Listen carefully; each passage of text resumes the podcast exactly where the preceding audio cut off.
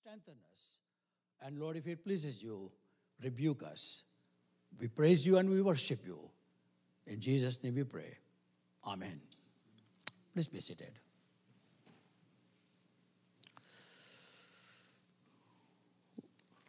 We thank God for this Lord's Day. And we thank God for our pastor friend who is visiting with his family. And what a message he brought this morning. And I, you will be blessed in the second service as we had been blessed in first service. We have been looking into Job chapter 4. Last Lord's Day we almost completed and we touched the base what practical applications we can get it from the book of Job, chapter 4. As we began last Lord's Day, I spoke about Eliphaz, the one of the counselors of Job's friend. You remember, Job had uh, three friends, and uh, one of them was Eliphaz, Bildad, and then Zophar. I pointed out last Lord's Day that uh, Bildad, uh, Eliphaz was the first and uh, uh, of one of, one of first from Teman city of Edom. He is appearing on the scene, and uh, he seems to be a theologian relying heavily upon the observation and experience. Eliphaz uses very harsh word, reasoning that only the wicked suffer, and uh, Job is suffering because of his sin. Eliphaz speaks in three long discourses, and that's what last Lord's Day we considered chapter 4, his discourse or his confrontation with Job. After seven days of keeping silent, now Eliphaz is the first, probably in his age. That's why he is taking over. So Eliphaz uh, spoke to Job and he, uh, we saw that his affirmation that Job is a sinner and he deserves judgment and punishment. And then we saw that he affirmed that he, and then he proposed. And then we also saw his authority that he got a vision. And his vision was, and we know that he spoke about in chapter 4, verse 12 to 21.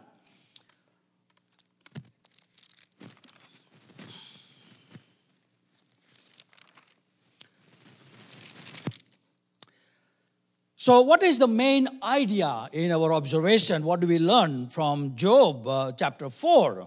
Well, the, uh, the main review about Eliphaz attributes Job's affliction to his hidden sins.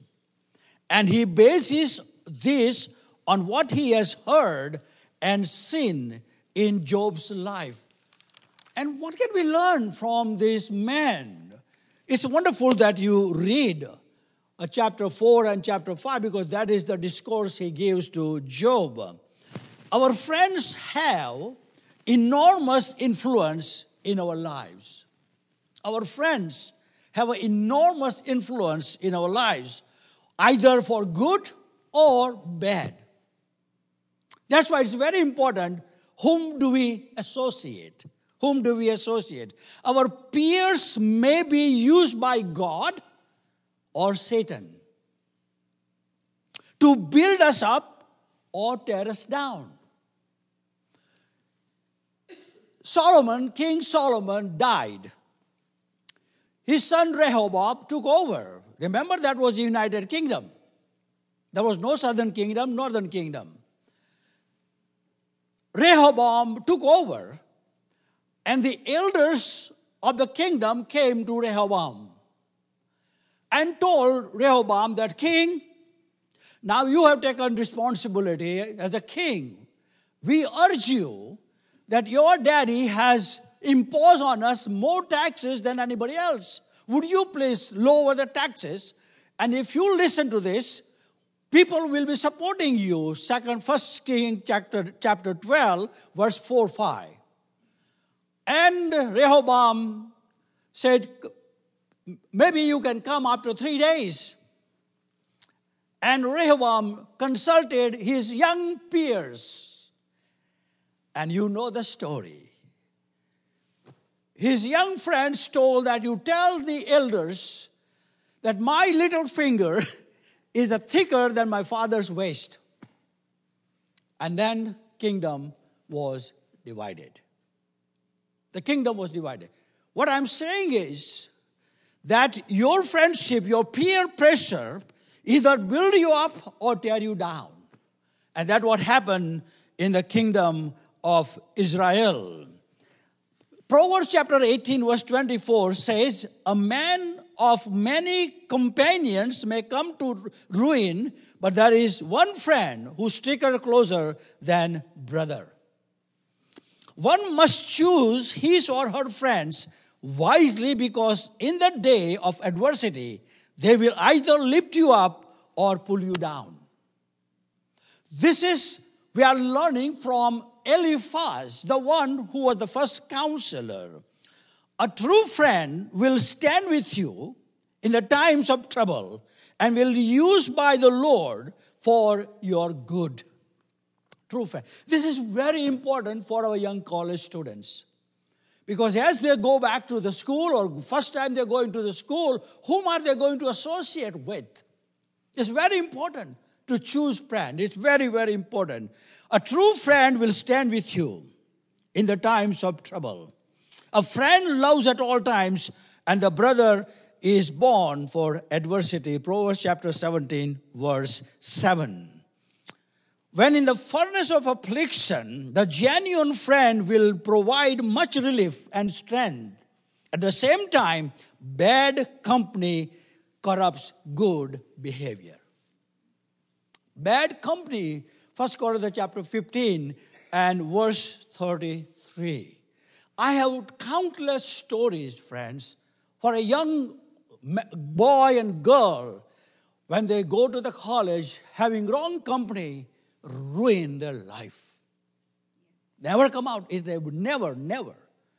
Back in the previous churches, we had two young persons went to the college. One went to the Cornell University, and other went to Plattsburgh University in New York, upstate New York. And their life never changed, never remained the same. Father's only son lost in eternity in hell only son. And parents' only daughter enter into fraternity or whatever kind of group they are, drugs on, uh, got, got in the drugs, ruin her life.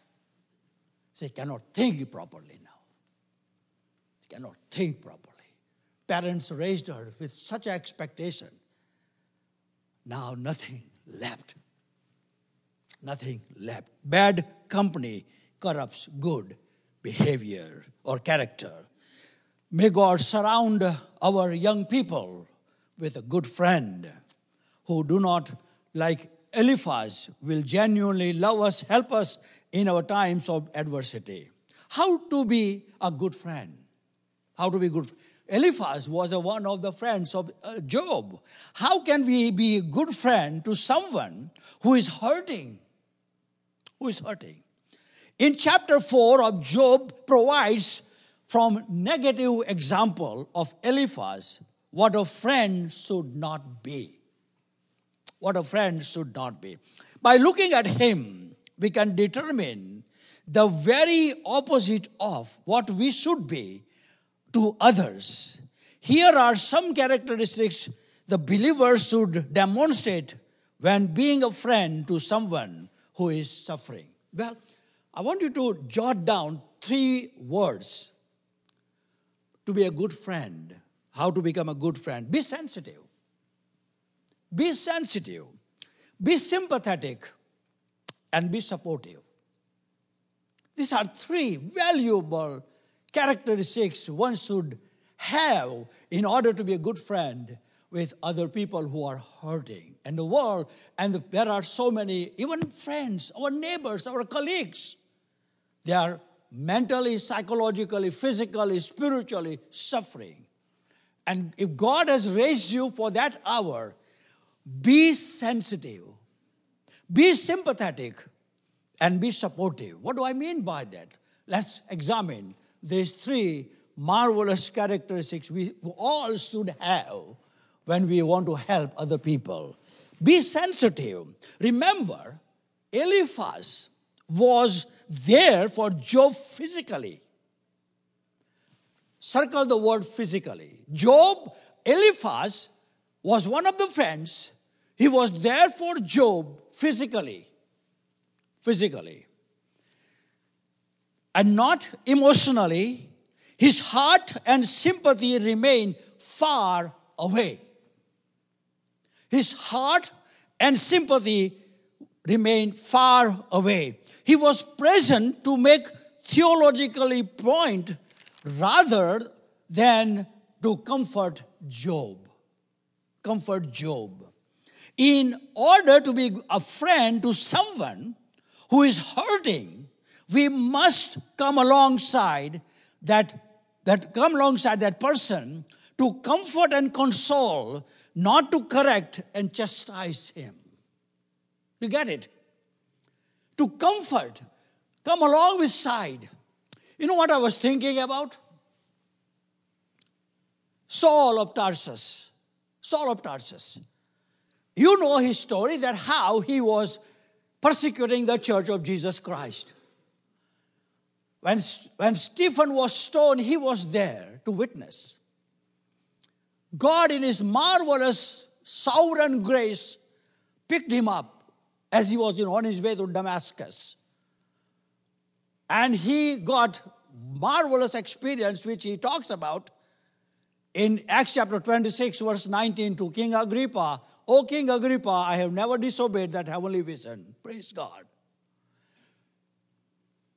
After he got converted on the way to Damascus, he wanted to get with the apostolic band. And you know the story. You know the story. How hard it was for Saul because his testimony was all over that he is the persecuting of the church. Whether he's a genuine or not, who knows? And the Holy Spirit never revealed to those apostles that here is a man who got saved. Well, he tried to get into. No response. Thank God for Barnabas. Remember? Thank God for Barnabas. Barnabas stood along with Saul of Tarsus, Paul later on. He stood with him and he said, Hey, this is real deal. This is real deal. And that Barnabas introduced Saul of Tarsus to the apostolic band, and the history was changed. Barnabas is a man of comforter or encourager. We must come alongside someone in need, help and encourage to comfort. We need to be friend who will put a gentle arm around another rather than shake and accuse him and pointing the finger on his face. If you want to be encouraged, if you want to uh, sensitive, if you want to be sensitive, you want to be good comforter, you want to be good encourager, stand with having heart to help him, not to tear him, encourage him. You know, Paul labored so much in the early church. Paul was writing letter to Philippians. And you know, when you read a letter of Philippians, it was written for by, from the jail. What did he write? He was in jail. And uh, what a marvelous story. I want you to turn with me, 2 Peter, 2 Timothy chapter 2, verse 16. 2 Timothy chapter 2, verse 16. What a testimony. Paul needed that. 2 Timothy chapter 2, verse 16. Tim, will you please read loudly? 2 Timothy chapter 2, verse 16. Shun profane and vain babblings, for they will increase unto more ungodliness. Second Peter? Oh, I'm sorry. I thought you said Second No. Oh, sorry. Sorry, I'm sorry. Second Timothy. Did I say right? Second Timothy.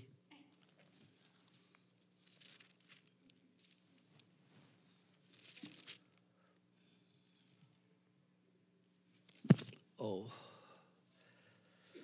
He is writing about Onesiphorus, and I believe that is the word. Okay, uh, let's. Uh, sec- uh, Onesiphorus, one of the men, is, is Paul is writing that he looked for Paul because Paul needed him. And when he found him, Paul said, I rejoice because he searched for me and stood with me. What a testimony. What a testimony about uh, Onesiphorus that he stood with Paul. And oh, how much more we need in the, in the time when we are living in, whether we need someone to come along and stand with us. Be sensitive. And the church at uh, Philippi, Paul writes that they only stood with Paul. Be sensitive to the need of other people. Then be sympathetic. Be sympathetic.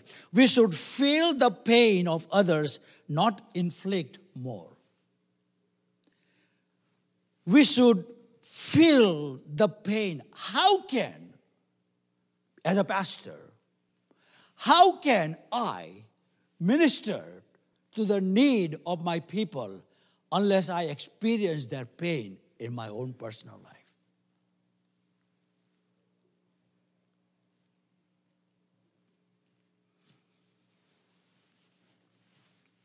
You know, I was reading about Elijah. You know, you know that Elijah, my favorite character. Next to Jesus, I'm going to shake my hand in heaven to Elijah. Elijah was a man when Baal worship was acclaimed and Jehovah was dethroned and Baal worship was enthroned in the northern kingdom. God raised Elijah for such a time. And he stood before Ahab and said, Thus says the Lord. And then you know the story. Water was dried, and the Lord asked Elijah to go to Zarephath. And he said, I have commanded a widow, widow, to take care of you. God's divine providence that as Elijah was getting into, the lady was, the widow was collecting the sticks for final meal. And the story goes beautifully. And you know the story that the oil never ran down and the flour never, never uh, ran out. The Lord provided. The point is, in the course of time, this widow's son died. Get the picture. When her son died, what did this woman, widow, say to Elijah? Why did you come to confront my sin? You are confronting my sin. Well, give me your son. Get the picture. Give me your son. And Elijah prayed, Lord, bring that breath in back to his, this life. Elijah felt the pain of lost widow's son. And then what happened?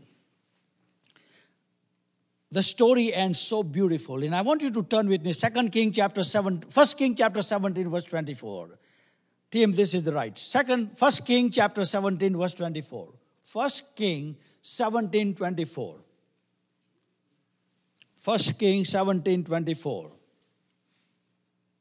And the woman said to Elijah, Now by this I know that thou art a man of God, and that the word of the Lord is uh, in thy mouth is true. It's beautiful, isn't it nice?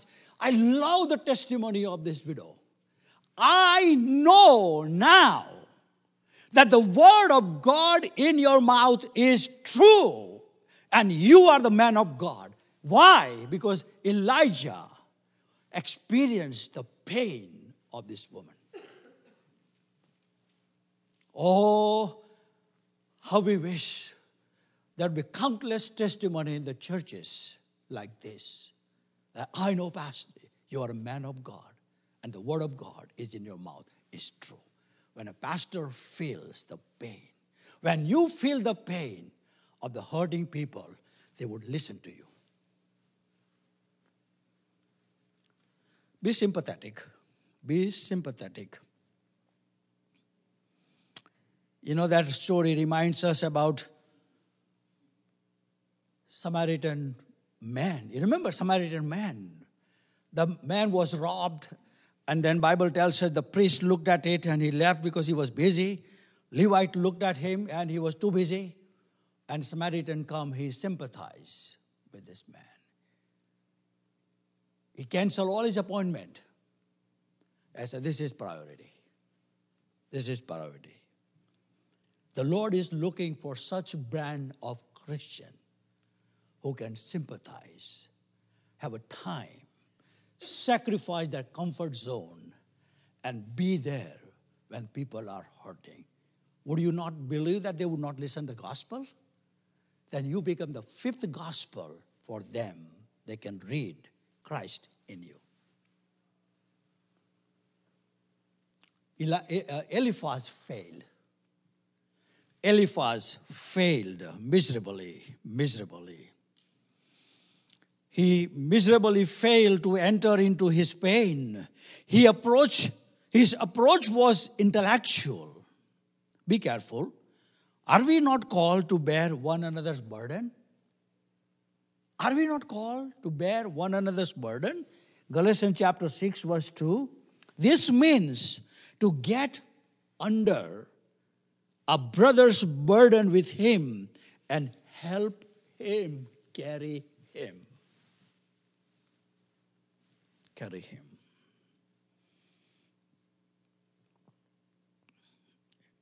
Carry the weight of his hurt, not just sit across the room and explain what went wrong in his life.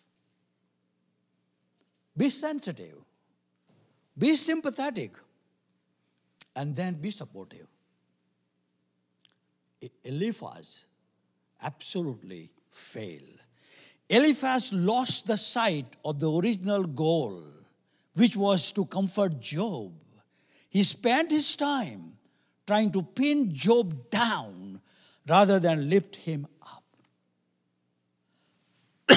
he tried to criticize and condemn. Job, Job was sinner and he deserves the judgment from God.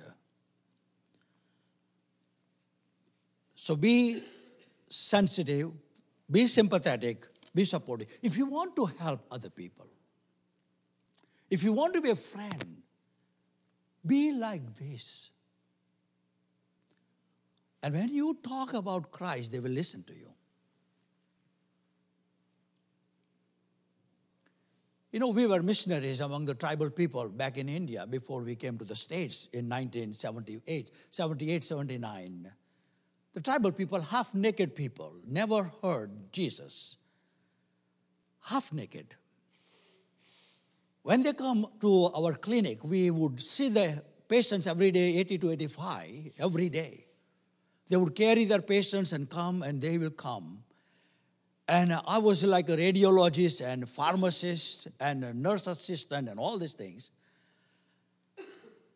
When the, when the tribal people come, I will put my arm on them. And I said, Would you like to come for a cup of tea? For them, it is mind boggling. They never sat on the chair in their life. And we would, I would take them, and Hasu will prepare the tea for them. You'd see the joy. Then we talk about Jesus. You know what would they say? We never heard about him, but we see Jesus in you. The world is hurting, looking this brand of Christians. Your colleagues are hurting where you're working, your neighbors are hurting. Be sensitive, be sympathetic. And when you talk about Christ, they will listen to you. They will listen to you. You know, do I seek godly counsel when suffering, affliction comes to me? Think about that. What is God teaching me as I suffer affliction? When offering, when, when offering counsel to someone, do I give counsel that is in the line with the scripture? Sometimes suffering is the big school God allows us to enter. You know, I was reading about uh, Charles Spurgeon, and this is what Charles Spurgeon wrote. Listen, this is so important. I bear my willing witness that I owe more to the fire and the hammer and the file than anything else in my Lord's workshop. I sometimes question whether I ever learn anything except through the rod. When my schoolroom is darkened, I see the most. Wonderful testimony. Suffering has a testimony where you can learn the experience, and you can learn through experience and draw God, draw to God closer. But there are people who do not know God, and you can be example and, uh, and help them to understand whom you belong to. Oh, well, that leads us to now chapter 5. Chapter 5 is wonderful. God is discipling you. Now, this is continued discourse by Eliphaz. By Eliphaz. Thomas Watson, the old Puritan, oh, I love Thomas Watson. His two books are absolutely phenomenal. Thomas Watson writes counterfeiting friendship is worse than counterfeiting money. Let me say it again. Counterfeiting friendship is worse than counterfeiting money. That is Thomas Watson. Now, in the way of uh, introduction, an English publication once offered a prize for the best definition of a friend. It's interesting, very interesting. Listen, very good. The best definition of a friend. Who is the who whom you call friend? Among the thousands answers received were the following. Number one, one one answer was one who multiplies joys and divides grief. One wrote like this: Who is the best friend? one who multiplies joys and divide griefs. Another wrote that one who understands our silence. Third person said, said a volume of sympathy bound in cloth. That is a good friend who has a volume of sympathy bound in cloth. Yet another read like this a friend like always, a watch um, sorry, yet another read, A friend is like a watch, beats true for a time and never runs down. These were fine, but there was one definition, won the prize. And listen to this. The fifth man wrote this A friend is the one who comes in when the world has gone out. Wonderful. A friend is the one who comes in when the whole world is gone out. Job certainly had three friends, and his three companions were the ones who came in when the world went out. But that proved to be his problem, Job's problem. It was Job's three friends, Eliphaz, Bildad, and Zophar, who entered his life and actually pulled him down. Job's faith was going fine until they arrived. As their terrible, as this terrible trio came in, they also brought with them their bad counsel and wrong advice. Bad counsel and wrong advice. Job would have been better off without them. Eliphaz was the first to speak, and we saw in chapter 4, he pointed the finger. You are the problem. You are the sinner. And you deserve judgment. And what you are having is God punishing you. That was his counsel. That was his counsel. He continues in chapter 5. Not only here uh, Eliphaz speak, but another two times he give the lecture. In chapter 15 and verse 22, God willing, if the Lord doesn't come, we'll continue on that subject in 20, 15 and 22. What Eliphaz said in confronting Job was correct. His emotional collapse, Job chapter 3, and he did, he, he did not, no, it did not be addressed by his friends. But Eliphaz's challenge was misapplied to Job. It was even the dangerous to his spiritual health. Be careful when you be help other people. Eliphaz was a dangerous because he only spoke part of the truth. Half truth is no truth. It's dangerous. It's dangerous. You know, that reminded me about Satan coming to Eve. And you know the story. You know the story that you shall never die. Half truth. You shall never die. I add one more word. You will recycle. You shall never die. It was a half truth. And we know how spiritual bankruptcy declared by Adam and Eve. And sin entered, death entered, and praise God. The second Adam defeated power and fear of death through his death and resurrection. But he did not speak the whole truth. And knowing only part of the truth is dangerous. Part dangerous, partial truth is dangerous. Further, what truth did he speak was spoken at the wrong time.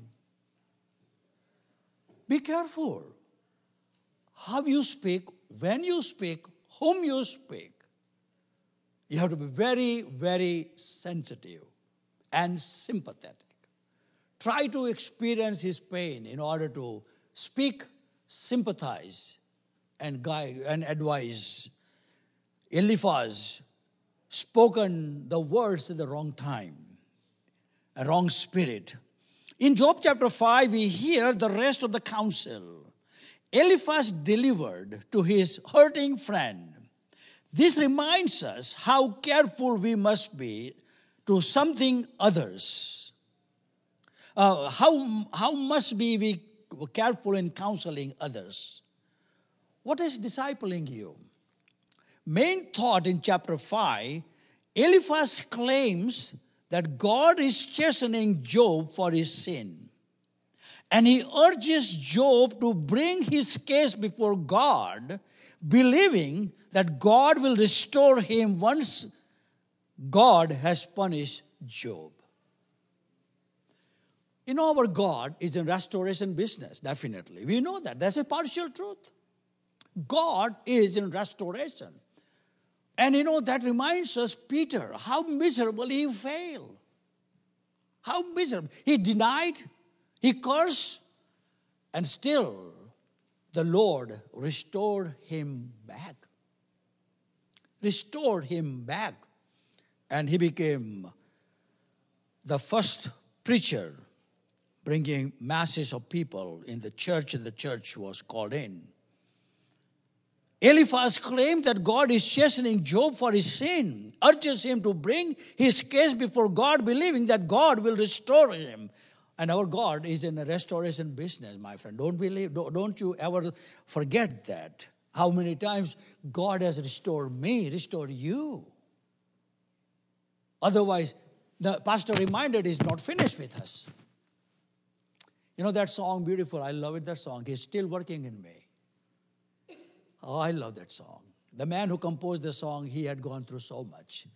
four years, three years or four years, he was in uh, depression. And then he came out. And then he wrote this song, He's Still Working on Me. In the mirror of his word, reflection I may see, make me wonder why he never gave up on me. Isn't it wonderful? He's still working on me. He's not finished with me. Hallelujah. He's still working. I will be finished product and my eyes will close and then absent from the body, presence with the Lord. And when he appears, I shall be like him, and you shall be. That is the hope we live every day. Every day. So Eliphaz now he appealed to Job. Chapter 5, verses 1 through 16. Eliphaz says Job is suffering for his sin and should bring his case before God. Mr. Eliphaz, you do not know what went behind the curtain. Don't judge. Eliphaz says Job is suffering for his sin and should bring his case before God. Chapter 5, verse 1.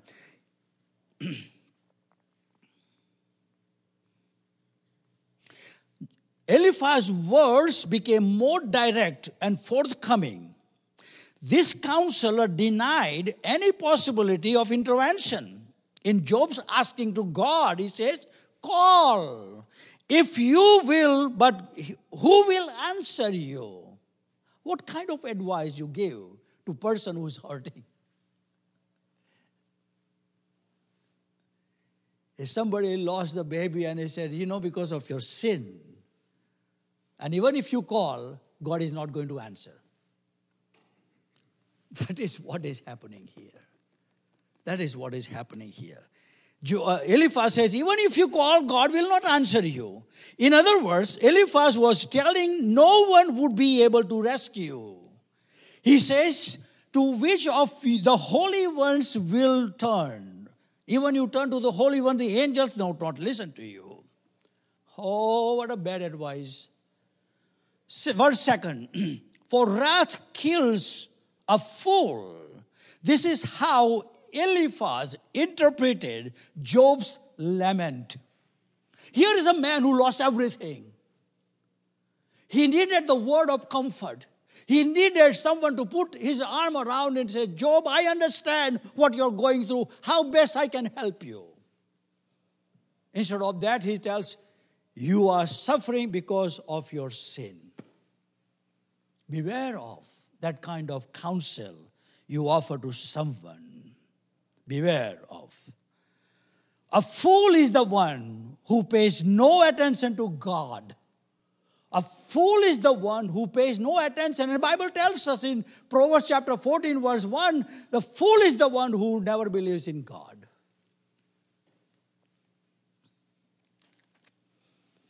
This is how Job had acted. Like a person without God, that what he says, and every and envy slays the simple.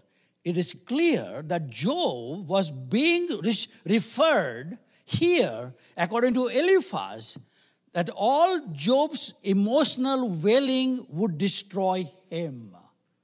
Destroy him. Chapter 5, verse 3 4. I myself have seen a fool taking root. According to Eliphaz, Job was this foolish man who had been planted in the soil of prosperity and had been growing, but suddenly his house was cursed. Now Job has suffered the loss of everything, proving himself to be a fool.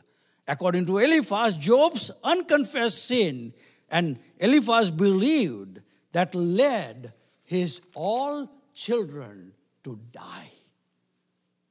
What kind of advice? Kind of advice.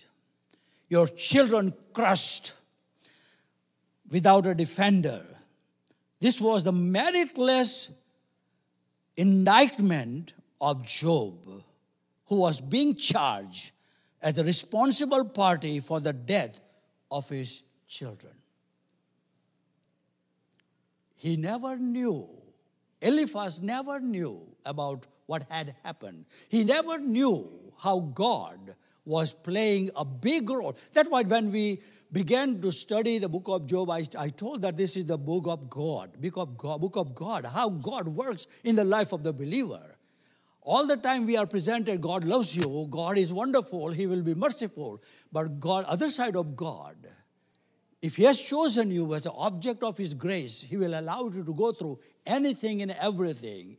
And He is the one who is pulling everything for His purpose, for His glory, and for our good. We will never understand. We don't have to understand. We have to believe because He is the sovereign God. He does everything according to the counsel of His own will. Philippians chapter 2, verse 13, Romans chapter 8, verse 28. That's why we must know who our God is. That's why, you know, in the book of Hebrews, chapter 11, verse 6, so beautiful. Without faith, it is impossible to please God, and whoever comes must believe God is. Underline God is.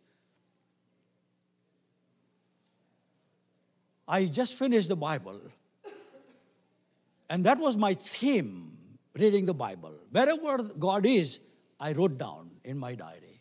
It's marvelous study. God is. Not God was or God will be. God is. You can trust Him. You can trust Him. He will never let you down. When you believe God is, that speaks volumes. You can trust His character. You can trust His word. You can trust His attributes because He was, He is, and He will be same.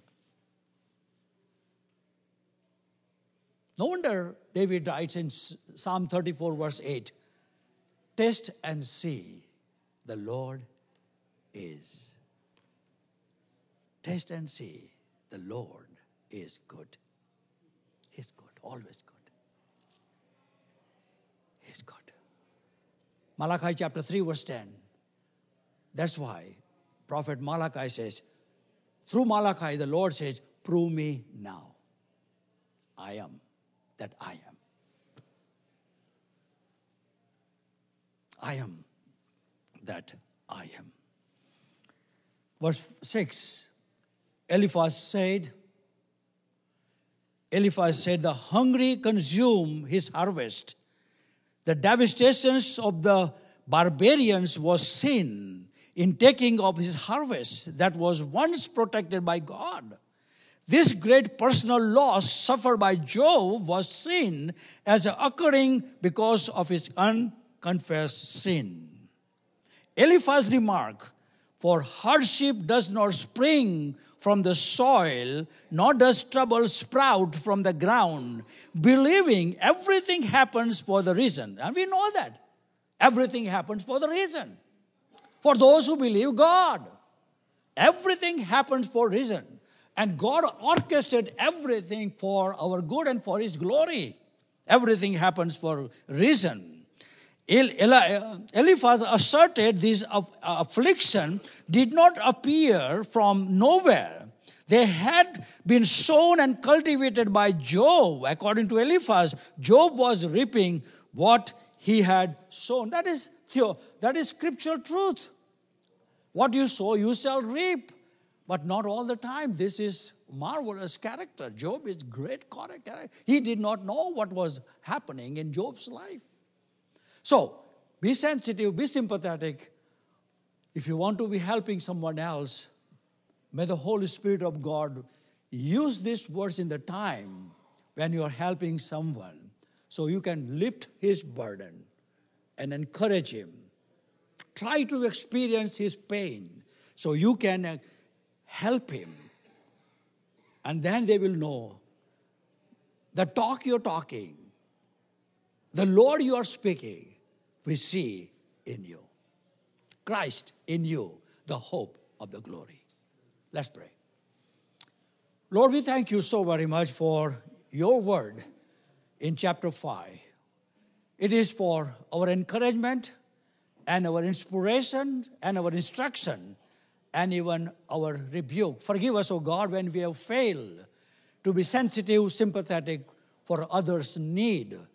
Make us, O God, aware of what our friends and our neighbors are going through so we can be a living letter of Christ, those who are in need, so they can read Christ, the hope of glory, in us and through us. May you be praised. Prepare us, Lord, for the worship service and glorify your word. In Christ's name we pray. Amen. Remember, next Lord's Day, 2 Peter.